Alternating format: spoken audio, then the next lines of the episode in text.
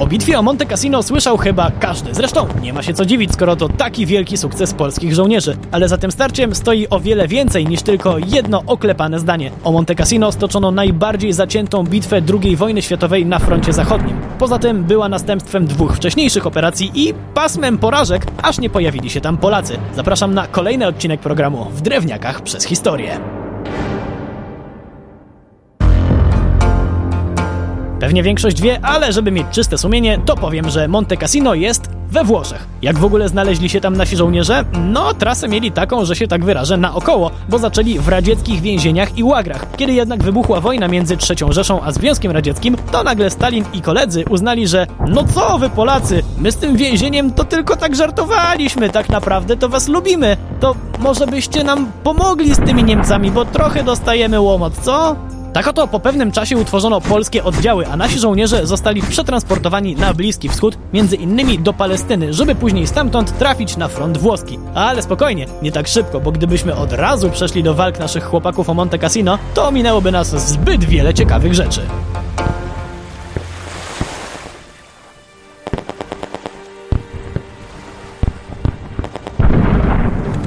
Bo wcześniej we Włoszech odbyły się dwie operacje aliantów. Pierwsza z nich to operacja Husky, która była największą operacją amfibijną II wojny światowej. O co chodziło? O opanowanie Sycylii, która, jak już wiemy z odcinka o mafii, jest kluczowym miejscem dla każdego, kto chce kontrolować tamte okolice Morza Śródziemnego. Nie było łatwo, ale operacja się udała i można było zacząć naprawdę ambitny desant.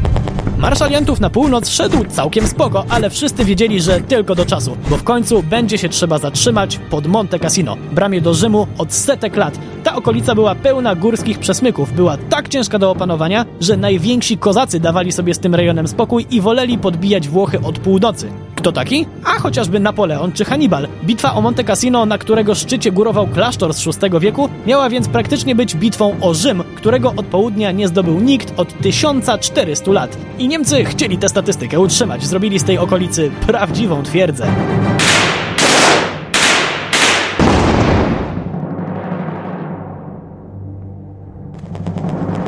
Pierwsze podejście do Monte Cassino alianci zrobili w styczniu 1944 roku. Było tam też trochę Polaków, ale nie grali jeszcze pierwszych skrzypiec. W każdym razie, delikatnie mówiąc, alianci dostali od nazistów uberlanie. Walki toczyły się m.in. nad jedną z okolicznych rzek, której jeden z brzegów był w zasadzie kilkumetrowym urwiskiem. Żołnierze cały czas ostrzeliwani przez Niemców ginęli w nurcie rzeki. Wtedy postanowiono utrudnić wrogowi działanie i użyto pocisków dymnych, ale wyszło tylko na gorsze, bo pozwoliło to niemieckim snajperom podejść bliżej i jeśli jakimś cudem jacyś alianccy żołnierze przedostali się na drugą stronę rzeki, to byli zdejmowani jeden po drugim. Jak kaczki.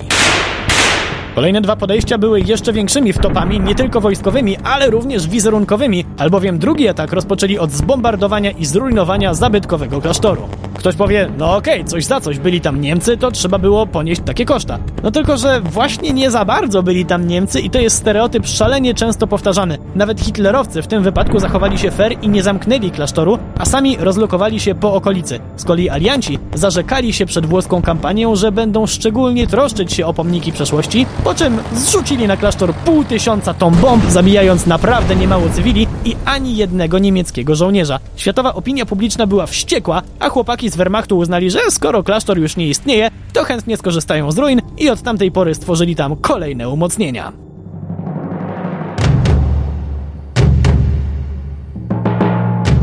Alianci trochę się najedli wstydu, ale nie chcieli rezygnować. Do kolejnego szturmu, jak na wojnę światową przystało, przystąpili w iście międzynarodowym składzie. Byli tam Brytyjczycy, Nowozelandczycy i Hindusi. Szło opornie, ale tym razem wydawało się, że może się udać. Jednak mimo to, że zwycięstwo było o krok, to jednak Niemcy potrafili się w ostatniej chwili ogarnąć i uniknąć przegranej. Tak więc kolejny szturm się nie udał. Znowu zginęły tysiące żołnierzy, a na przykład Nowozelandczyków zabito tylu, że trzeba było rozwiązać ich korpus. Dodatkowo zepsuła się pogoda. Oczywiście to nie tak, że alianci dali sobie spokój, ale ograniczali się przez jakiś czas do bombardowania i rozpoznawania terenu. Kompletnie nie mieli pomysłu, jak poradzić sobie z niemieckimi żołnierzami, którzy byli, to trzeba podkreślić, nie w kij dmuchał. To były doborowe jednostki górskie, spadochronowe i pancerniaków. Zdobycie tego miejsca wydawało się naprawdę niemożliwe, ale wtedy alianci przypomnieli sobie o Polakach. Jednak to już historia na następny odcinek. Przy mikrofonie był Wojtek Drewniak.